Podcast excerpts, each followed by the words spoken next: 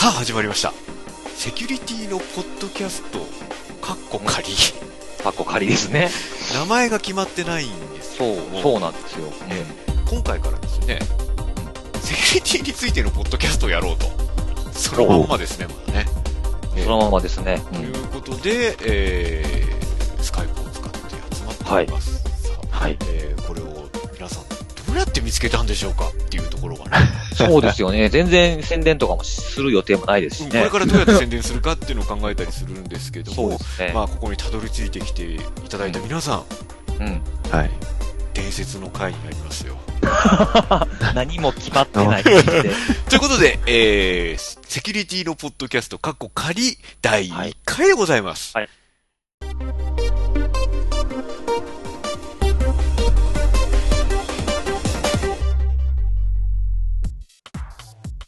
はい、始まりま した。あはい同じ始まり方をしうんということでうん、まず、誰がやってんのか、これっそうですね。ていうお話をしたいですよね。ええそうそう。どれ、どんだけ明かしていくのかってことですよね。うんまあ、あのーこれが、あのーホスティングされてるサーバーのドメイン名は、はい。辻リークス .com ですねで。すかね。はい。で、まあ、あのーまずちょっと自己紹介からいきましょうか。はい。ええはい。 はい。じゃあ、その、えーそこのイケメンからどうぞ。またそのパターンですね。ええはい。あの、都内某所でですね、えー、7、8年ぐらい前に関西から出てきてペネトレーションテストをしているものです。あはい。あ名前は明かさないんですね。まあもう言わな、言うのもなんか恥ずかしいなみたいな空気になってきてるんで、ああ、こなるのまほまど行。こうかなと。はい。なるほど。はい。うん。あのーはいそうなんですよね。あまりこう、正体が明かせないんですよね。まあ今のところはその感じで行こうかなっていうところですね。 うんどの感じやねんってことですけどね。うんまあちょっとね、あの、そのあたりは、あの、はいいろいろ私たちにも事情があるのでね。はい、ありますありまはい。す。ははい。うん。ということで、えっと、私がですね、えーっと、とある、うーうんネット、ネットニュース系の情報サイトで、以前まで、えーセキュリティのうん編集をやっていて、はいはい。えー現在はちょっと外れたんだけれども、うんえーセキュリティをちょっと追っかけようかなという感じでやってる、はいはいえー人です。い。もうどこの会社でしたかね、それね。なんか全然見当もつかないですけそうですね。うん色的には何色な会社なんですよね。えーっとですね、会社的には赤かもしれないんですけど、 あー私は今まで、まあ、青だったりね、ああ、そうですか。ああ、キーですね。僕のところもちょっと青というか、こう、薄い水色みたいな淡い色のところですね。あーなるほどはい。あのーで、ちょっと今回オブザーバーとして、あのー、二、人に共通する友人を連れてきましたと。じゃあ、ちょっとその自己紹介を。はいはい。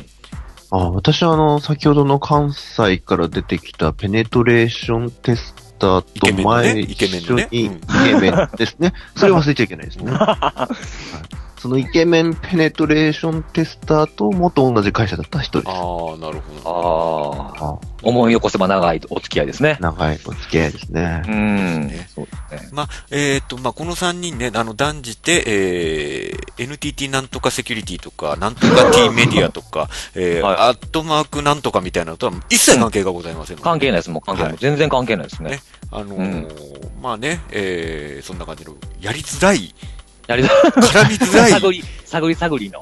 ね、感じでやっていきたいなと思ってます。はい。それでは、第1回はい。なんですけども、ちょっと私の方から、はい。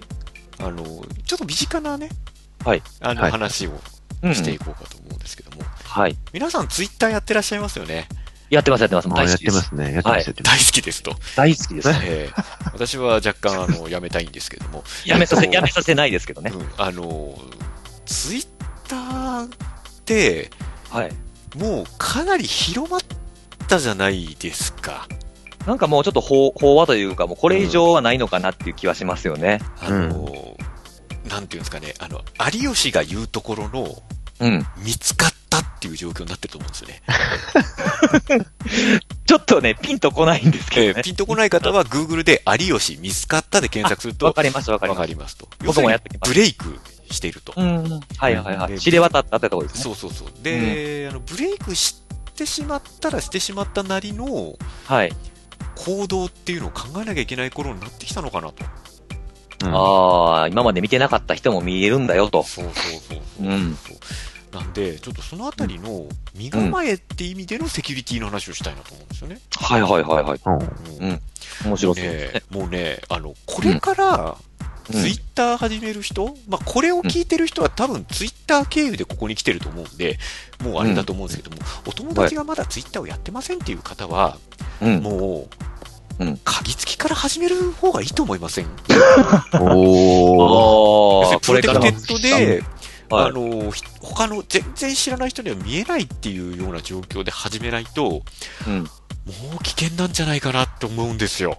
ああ、そうなんですか。まあでもそれ、まあ確かにそれは異論はないんですけれども、うんその鍵をいつ外すかっていうのまはあ。ね、えっ、と、それはおいおいですね。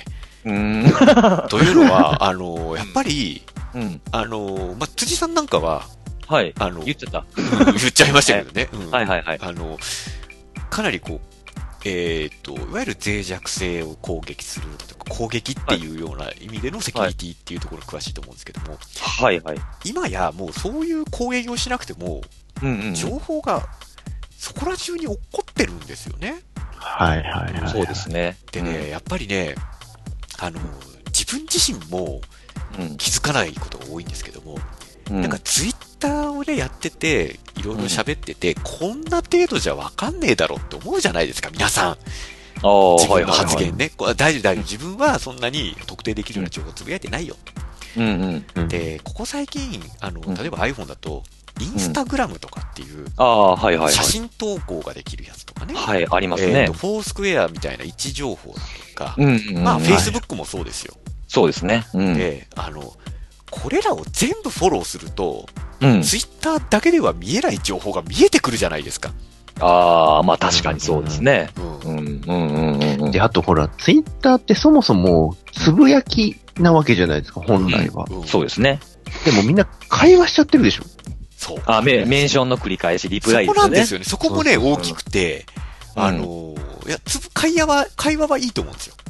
うんただ、やっぱりあの、恋人だったり、うん、夫婦だったり、家族は、うん。うんツイッターで会話することねえんじゃねえのって気はしますよね。ああ、まあそうですね。ああ、そうか。そうそうそう。うん。え、それはどういう意味で、その、まあ身内、まあ広い意味での身内ですよね。ええあのっていうのが、その、はいはい。やっぱり情報として重要な情報になる、なりやすい。ああ、そうか。うん、うんうん、はいはいはいはい。っていうのはね、何が起きたかっていうのをまず喋った方がいいですかね。あ、そうですね。まあ、それなんか、あえ、なんか起きた んですかなんあか、の、イン 私スに、タグラムあたりからおおかしいなと思ってたんですうけんど。私に起きたわけではないんですよ。あ、そうなんですか。私に起きたわけじゃないんですよ。うん。あの、とある知り合いに起うん。きた事件なんですけども、はい。うんあの、怪しいフォロワーがついてるんですよね。おーほうほうほうほう。第三者が見ても、これはおかしいなっていう感じの絡み方をして、かつうんフォロワーが、どっかで見たような人たちばっかり。要するにお、ー完全にその人にターゲットを絞って、うん。何かを企ててるアカウントっていうのほをう発見したことがありまして、えーえーそれっていうのはだ、え、その誰かに対して複数人でやってるんですか ?1 対1ですかえっと、一人なんだと思うんですけど、じゃあ1対1なんですね。うんうんうんうんで、意図が全く見えないんだけども、はい何かおかしいっていう、要するに、あの、うんウォッチするためだけのアカウントに見えるんですよ。うん。ほうんう。うんで、あのー実はずいぶん前にそういうのが発覚していて、最近また活動を開始したっていうところで、なんかね、うんやっぱりその、ツイッターで、その、うん発言をウォッチすることで何かを得ってるんだろうなっていうことは感じるんですよね。おー、はいはいはいはい。あのーまあね、ストーカーみたいな人にとってはいい。まさに、そうなんですよ。こんなええネットストーカーにとってツイッターなんて便利なサービスないっすよ。便利ですよね。うんうんうん。確かにそうですね。そうそうそう。うん。なんでね、なんか、そういうことって、誰のところにも起きうるんですよね。うんうんうんうん。うん。だから、あのーもう、私なんかは、うん。位置情報が絡むサービスは、絶対誰もフォローしないんですよ。うん。ああ、そうなんですか。うん。だからうんうんうんインスタグラムじゃないと、インスタグラムはたまにやってますけど、フォースクエアなんてのは、もう、うんフォローされたら何か全てが筒抜けになるんじゃないかと思うぐらい、ああ、それはでも、絞ればいいんじゃないうん一時でも一時結情報局、あれなんですよね、その、えっと、サービスによっては、絞ったところで、はい。あの、善意の第三者が、うん。いわゆる非公式 RT をするリスクってのあるわけですよ。ああ、はいはいはい、うんそれはそうですね。制御できないですね。そうそうそうそう。うん。だから、あの、実は鍵付きのツイッターってのも、あうの、ん実はすごいリスクがあって、うん。あの、うん何も知らずに、その発言を非公式 RT する可能性があるんですよね。ああ、はいはいはいはいはい。え、あれって、鍵ついてても非公式 RT されれば見えちゃう見わけえでちすゃいよねま。す。見えちゃいます非公式なんで、あの、結局コピペして自分がつぶやいてるのと変わらない。そうそうそう。はいはい。で、クライアントによっては、そこをインテリジェントに、この人、プロテクテッドだから、やらないとか、うんあプロテクテッドだから、うん。あの、ID を隠すとかってのもあるんですよ。うん、ありますね。うんうんうんでもやっぱそこってクライアントによっちゃうので、あの誰が、悪意がある人がいたら、ん丸々コピーできちゃうんですよね。そうですね。そこまではさすがに制御できないですからね。で、あの、まあでも多分それ勘違いしてる人結構いますよね。そ俺、あー鍵かかってるから大丈夫だ。大丈う、夫そうなんですよっ。てだから逆にその鍵かかってるから、なんかいろんなことが発言できるんじゃなくて、鍵かかっていても、うん。あの、言っちゃいけないことは言わない方がいいんですよ。うん、そうですね。うん。確かに。まあ、いわゆる鍵付きで練習し ろと。そう。。そういうこととですよ。ああ。鍵付きで本当に知ってる人にだけをフォローして、はい。そっからやりなさいっていうのは、まず最初なのかなと思ってます。おーああ、それは確かに。ああ、そういうことで鍵付きから始めようですなんね。です。そうなんですああ、それはいいかもしれないですね。で、あはいはいともう一つ、そのさっきのその家族、恋人とは、リプライで会話するのは良くないっていうのは、う。うんんやっぱりそこにすごい情報っていう、その、なんだろう、パーソナルな情報になりやすいもはいのはい。であることが一つと、うん。あうのん、旗から見てると、うんあの、もげろって思っちゃうので、 あそこですか。の、うんなるべくそういうことは、 はいはい。メールとか SMS でやればいいんちゃうんっていうふうに、うん。あの、思ってしまうわけですよ。ああ、はいはいはい。話まあ、やる、やる側からすると、もうたまたま目についたからそこでやり取りするっていうノリなんでしょうけどね。まあね。うん。そこメでールただ、し。まあその、ね、もげろの方はしょうがないってまああのーそっちが8割方なんですけどね。うんうん。いや、でもほら、やっぱ仲のいい同士が普通に会話としてツイッターを使っちゃうと、うん。こう、周りが見えなくなっちゃうケースってありますよね。まあねだから、うんゆ本本来そんなこと言っちゃいけないことを、まあ、例えばどこどこに自分がいるよとか、はいうん今からそっち行くよと。うんそういうの平気でやっぱり、書いて、つぶやいちゃった後に、あ、まずいって気づいてももう遅いっそうなんでてすよ感じじゃないですか。うんうんうんうん。そうあと、意外とね、そういう会話の中に、第三者の情報を入れちゃうことがあるんですね。はいはいはい。おおはいはいはいはい。で、そういうなん、なんでしょうね、あの、なんだろう、えっ、と、意図せず、他人の情報を書いてしまうパターンと、うん。うんあの、意図してほのめかすパターンってのもあるんですけどね。うんあうんうん。の、これは、なんか、そういう女性がいっぱいいるという話を聞いて、うわーと思ったんですけども、うんなんかこうおーあの人に気づいてほしいみたいなね、ことがあるらしいんですよ、ど うも。それは、嫌やな。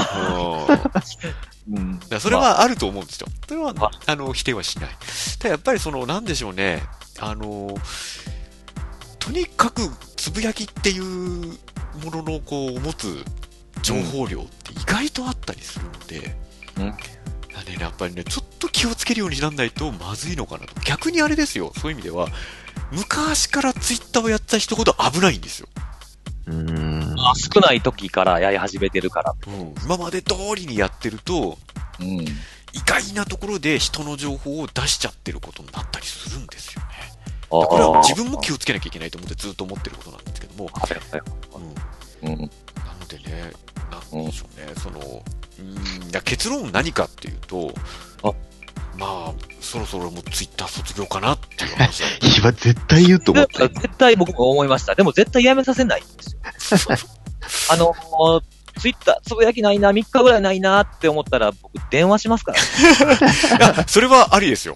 それはリアルな、リアルなコミュニケーションは、まあ、どっちかっいや、あの、今すぐつぶやいてくださいって言いま いす。やいやいや、おかしいな話ですよ。だからね、そう、まあ、それが、まあ、ちょっと、あの、若い女性とかだったりすると最高なんですけども、まああの、それはまあ、あの、別の話なので、 ええなので、あえっと、ね、あの、結論としては、えっと、むやみやたらに、えっと、自分の情報、他人の情報を、あまりつぶやかない方がいいよっていうのと、えっと、もうそれこそね、ネットストーカーをやりたい人にとっては、こんな宝の、ね、あの、詰まってるものないんで、あの、うんいろんなものを組み合わせてくるはずです。ああ、そうでしょうね。写真のサービスだったりね。で、下手するとそういう人にとっては、つぶやかないっていう時間すら情報の一つです。今言ったね、3日、つぶやかなかったら、あの、電話しますよっていうのもまさにその通りなんです。だから、辻さんもネットストーカーの素質はあるわけですよ。 ああ、それはでもちょっと光栄かもしれないですね。ですねそう言われるのは。なんで、はいあの、ありとあらゆるものが情報だったりするので、うあのそこを、えー気をつけよう、えーあまりみんな人のつぶやき、そんなに見ない方がいいよっていう、 結局そでこに行っちゃうんですそうね。そうそうああ、でも僕は逆、逆に考えてたところはちょっとあったんですよはいね。はいはいはあのーまあ、当然その僕のアカウントを、まあ、プロフィールとかも見ればすぐにセキュリティをなんかこう、小難しいことやってる人なんだなってのはすぐわかり、わかるようになってるじゃないですか。い。はいはいはい。ね、で、まあ、ブログへのリンクも貼ってたりとか、あとは、まあ、フォローしてる、フォローされてるを見れば、大体、どういう人かわかりますよね。えー、で、あるがゆえに逆にこう、出そうっていうふうに思ったんですよあ。ーツイツイッターをこうやり始めてからなるほどねずっとそういう意味では、かなり辻さんは、あの、公人としての辻さんっていうのを多分前面に出してるんで、あうーんそうですかなりそねの辺はいいんだろうなと思いますね。逆にこう、その、なんか、つぶやいていいことと悪いことっていうのを、まあ、僕も若干手探りな部分は当然あるんですけど、あの、まあ、ここまでは別に言ってもいいんじゃないかと思って、あえてちょっとこう、出し、出し気味でやってきてるっていうのはありますねー。なるほどうねん。どういうことしてる、どういうこと考えてるとかっていう。これ、あの、もし辻さんにネットストーカーがついたときにどうするかですよね。そうですね。なんかでも本当にこうフォローされて、まあフォロワーの方をこう、結構ちょこちょこ見るようにしてるんですね。せっかくフォローしていただいてるんで、僕もちょっと見見てみたいなと思うんでやるんですけど、やっぱりこうたまにこう、な、このアカウントは何のためのアカウントなんだろうと思うのがこう、ちらほらあったりしますよ。ああ、ありますね。そうあるある。そういう可能性を今後考えていかない。特に女性の方、まあ、このポッドキャストを女性が聞くのかっていうとちょっと微妙ですけれども、うん。だから逆にあれですよ、あの、皆さんの恋人だったりね、奥さんだったりっていうところに、あのーちょっとそこを気をつけてあげてください。あ、確かにそうですね。うん。うんまツイッター守ってあげないと。楽しいんですよ。すごく楽しいんですけど、うんあのーやっぱりその危険性をやっぱりはらんでいる。うんうんうんうん。うん確かにそうですねな。のでね、ちょっとそのあたりは、ちょっとこん、なんでしょうね、その、それこそまさに基本のセキュリティなんですよね、このあたりってね。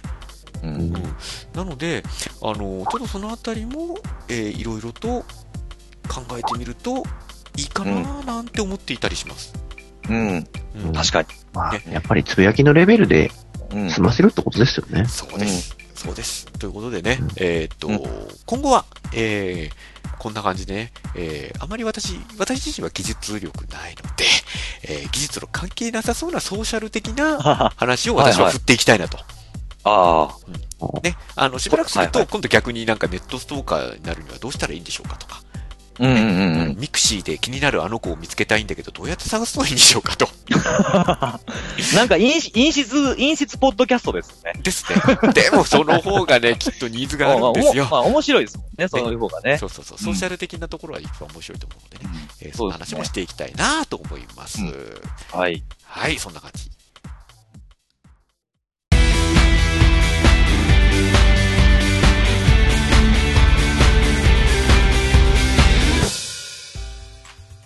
で、今回、はい。はい。あの、実は私がちょっと興味があるはい。話をちょろっとなんかこう、あの、辻さんがして、あ、ごめんなさい、えっと、 えっと、このイケメンが言うという、アノニマスというハッカーグループの話はちょっと私も知りたいんですよ。はいはい。僕もこう、ちょっと最近追いかけ始めたかなぐらいの程度で、こう、ちょっとまだ知識が浅い部分もあるんですけど。で、あの、私が知ってるレベルの話をしますと、その、はいはいアノニマスっていうのは、うんあの、例のウィキリークスっていう、その、はいはいえーっと、あれですね、内部えー、なんだ、内部情報漏洩って言いそうになっちゃった情報漏洩じゃない。 内部告発はのいた。めの、あの、サービス、サービスとかそういうそうですね団体がいて、あの、その、ジュリアン・アサンジという人が、まあ、それで、あの海外で、あの、んレイプ疑惑で捕まったっていうのがあるんですが、あれはいはいはい。まあ、ほぼ別件逮捕ですよね。あそうれ、なんか、あの、かなり実は、レイプではないんですよね、あれね。ほうほうほう実質は、その、まあ、えーあの、どこだっけな、その国で性交渉を行うっていうのは、あの、完全な同意がなければレイプ扱いになるとか、そんな話なんですよ。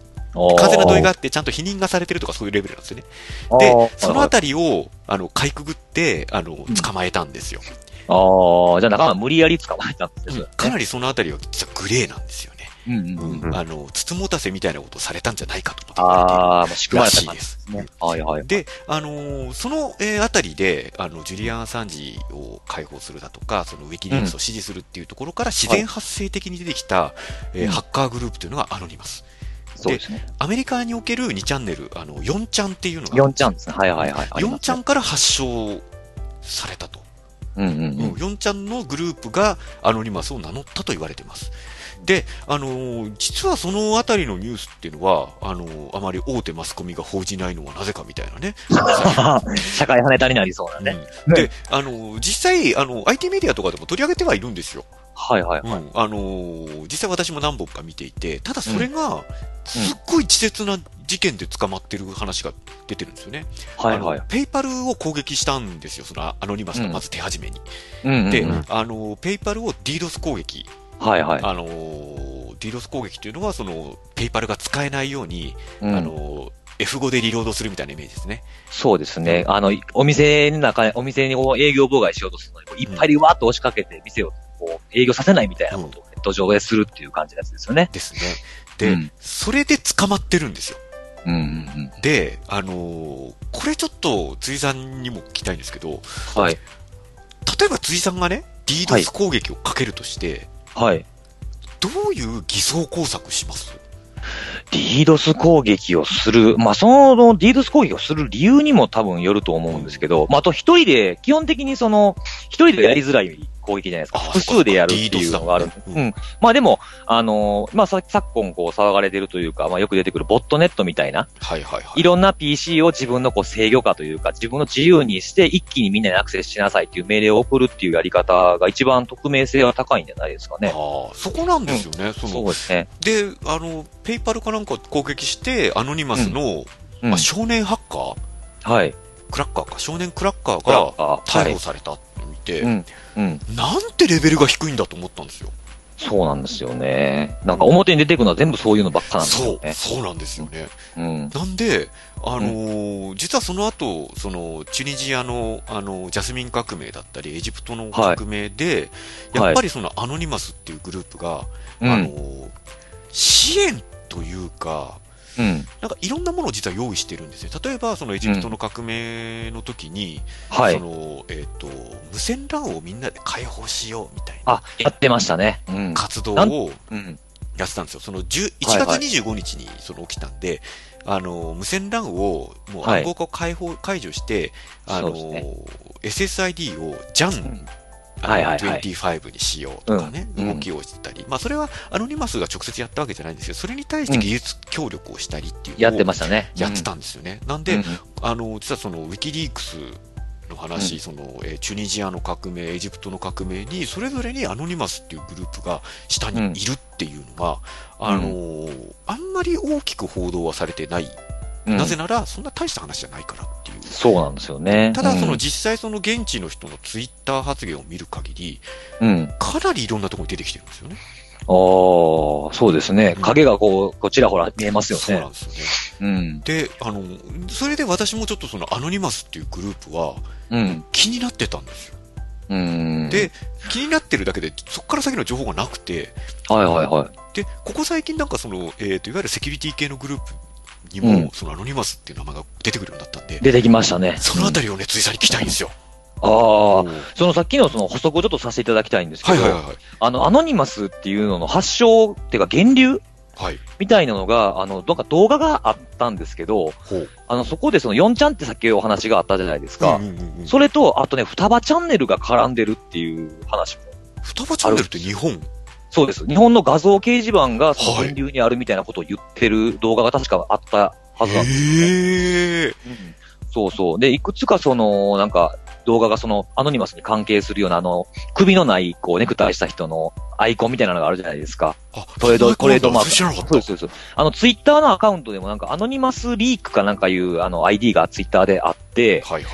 で、そこに使われてるやつはそうなんですよね。このスーツ着てて、ネクタイ締めて、首から、おー首から上がなくて、で、顔の部分がハテナになってるようなマークのへえ。ですね。うん。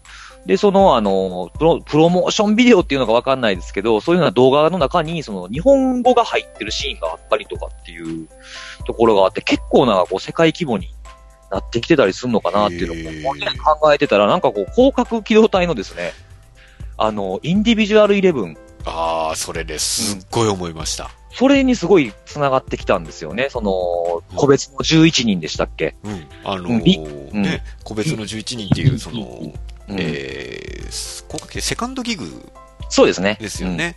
うんあの、かあの、きっちりとしたリーダーがいないのいに、ないんですよ。うん各それぞれが、えー統率を持って、うん各個人がリーダーであり、ぶあのメンバーであるみたいな活そうなん動でをすよ。するっていう、うん。インディビジュアリストっていうね、あのうん中の造語なんですけど、すごい面白いので、うん皆さん見てくださいね。そうですね。それをすごいこう思い、思い起こしたというか、ああ、すごく似てるなっていうような感じがあって。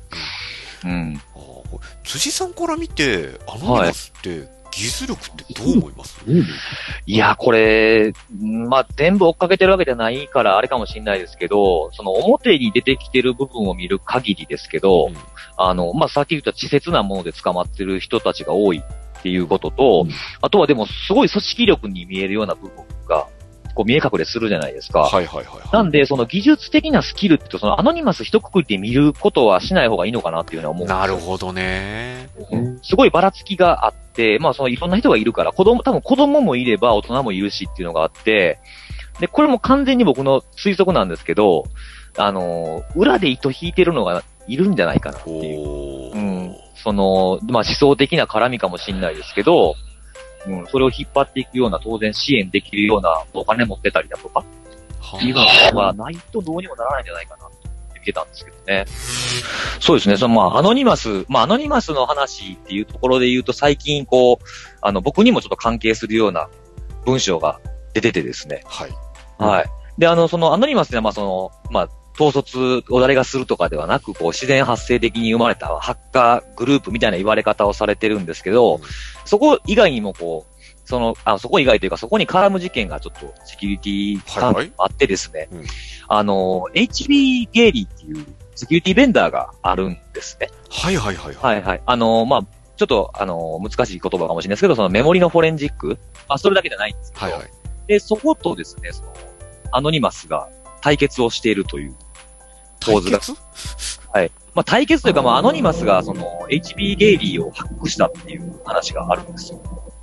で、その、ハックした、その、ハックの仕方っていうところが、あの、パスワード関係に絡んできてるっていう話があってですね、パスワードを実はその、HB ゲイリーの会社の人が使い回してたっていうことによって、芋づる式にメールまで引っ張られてしまったっていう話があったんですよね。うん。一番初めには、その、まあ、とあるサイトがあって、その HB ゲイリーの会社の人が使ってるサイトがあったんですよ。まあ、CMS っていうか、まあ、みんなのコミュニティサイトがあったんですよね。うんで、そこに、まあ、脆弱性っていう、まあ、セキュリティ上の弱点があって、えーそこからパスワードを引っこ抜かれてしまったんですよ。ほう。で、その引っこ抜かれたパスワードがですね、あの、すごい簡単なパスワードを設定して、すぐにこう、解析されちゃったんですね。はいはいはいはい。うん。確かなんか、英、英字6文字プラス数字2桁みたいな、ほー。っていうのを設定されてたんですよね。はいはいはいはで、それ、そこだけで使ったんだったらまだ良かったんですけど、その同じ文字列を他のところでも使ってたんですね。い。はいはいはいはいはいはい。で、その使ったところっていうのが、その自分が関係しているところの、その会社のサーバーだったんですよ。ああ、じゃあ、一つのパスワードからどんどん芋づる式にもういろんなところが、そうです、そうです。うんああ、やっちゃったなう。そうなんですよね。で、あのーメール、そこからまだメールアカウントまでハックされてしまって、えっ、と、で、ここからが面白いこはといですはね。いはいはい。で、あの、メールのアカウントをそのハックした後に、うん内部の人間に対してそのパスワードをリセットしてくれとかっていうお願いをこう、ソーシャルな感じで、要はその、今まではシステムの脆弱性を使って、こう、芋づる式に、あの、いろんなところを掌握していって、その後はその人に対しての攻撃もしてるんですよね。はあ。うん。要はそのメールアカウントを乗っ取ってるんで、その本当に正規のところから来るメールを使ってるんですよ。はあ。ほうほうほうほう。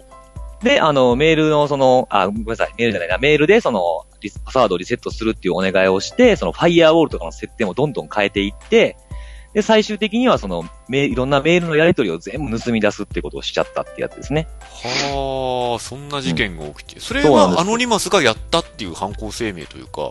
そうですね、アノニマスがその、出してますね、その盗んだメールを全部アーカイブを公開してて、でもこれって、はい。別になんか政治的な意図だったり、はい何かがあったわけじゃないんですよね。あ、なんかね、え、えーっと、HB ゲイリーの方が、そのアノニマスのことを調べ上げて、情報を公開するみたいなことを言い出したんですよね。はで、それでアノニマスが、あの、まあ怒ってというか、そういう調査をする、す調査した結果を世の世に公表するぞって言ったことに対した、こう、報復というか、まあ、まだ何もされてないんですけど、もう先手必勝で攻撃を仕掛けてきたんですね。あ、立ち悪いっすね。そうなんですよね。だからこう、まあ、今はそのアノニマスっていうよくわからない自然発生的なグループと、まあ、とある一個の企業ってことですけど、まあ、やってることはサイバー戦争ですよね。うん、うん。うん。そうなんですなんよでしょうね。あのーうんほら、えっと、日本で、うん。あのーよく、その、ツイッターなのかな、最近は。何かをやったがために、うん。もう、晒し上げられるパターンがあるじゃないですか。まあ、はいはいはい。一番、ここ最近で有名なのは、グルーポンうん使った、はいおせち料理の事件がありましたよね。 ありましたね。うんで、あれも、あれなんかをほぼ愉快犯に近い行動だと思うんですけども、うんまあ、えーと偽装というか、なんかありました。で、うんそれで、その、過去の発言とか全部洗い出して、はいはい。あの、昔はこんなこと言ってたのにね、とかって出す人がいるわけじゃないですか。はいはいはいはい。で写真も公開してそまうす。そうそうそう、しかもね、うんゴミ箱からなんか、あのー、納品書みたいなのを取り出してきて、みたいな。うんうん、うんうん、あったあった。あれのサイバー版が行われてるみたいな感覚なそのうでか。すね。まあもう、さら、だいぶ高度ですけどね、多分こっちの方はねですよね。うんですよね。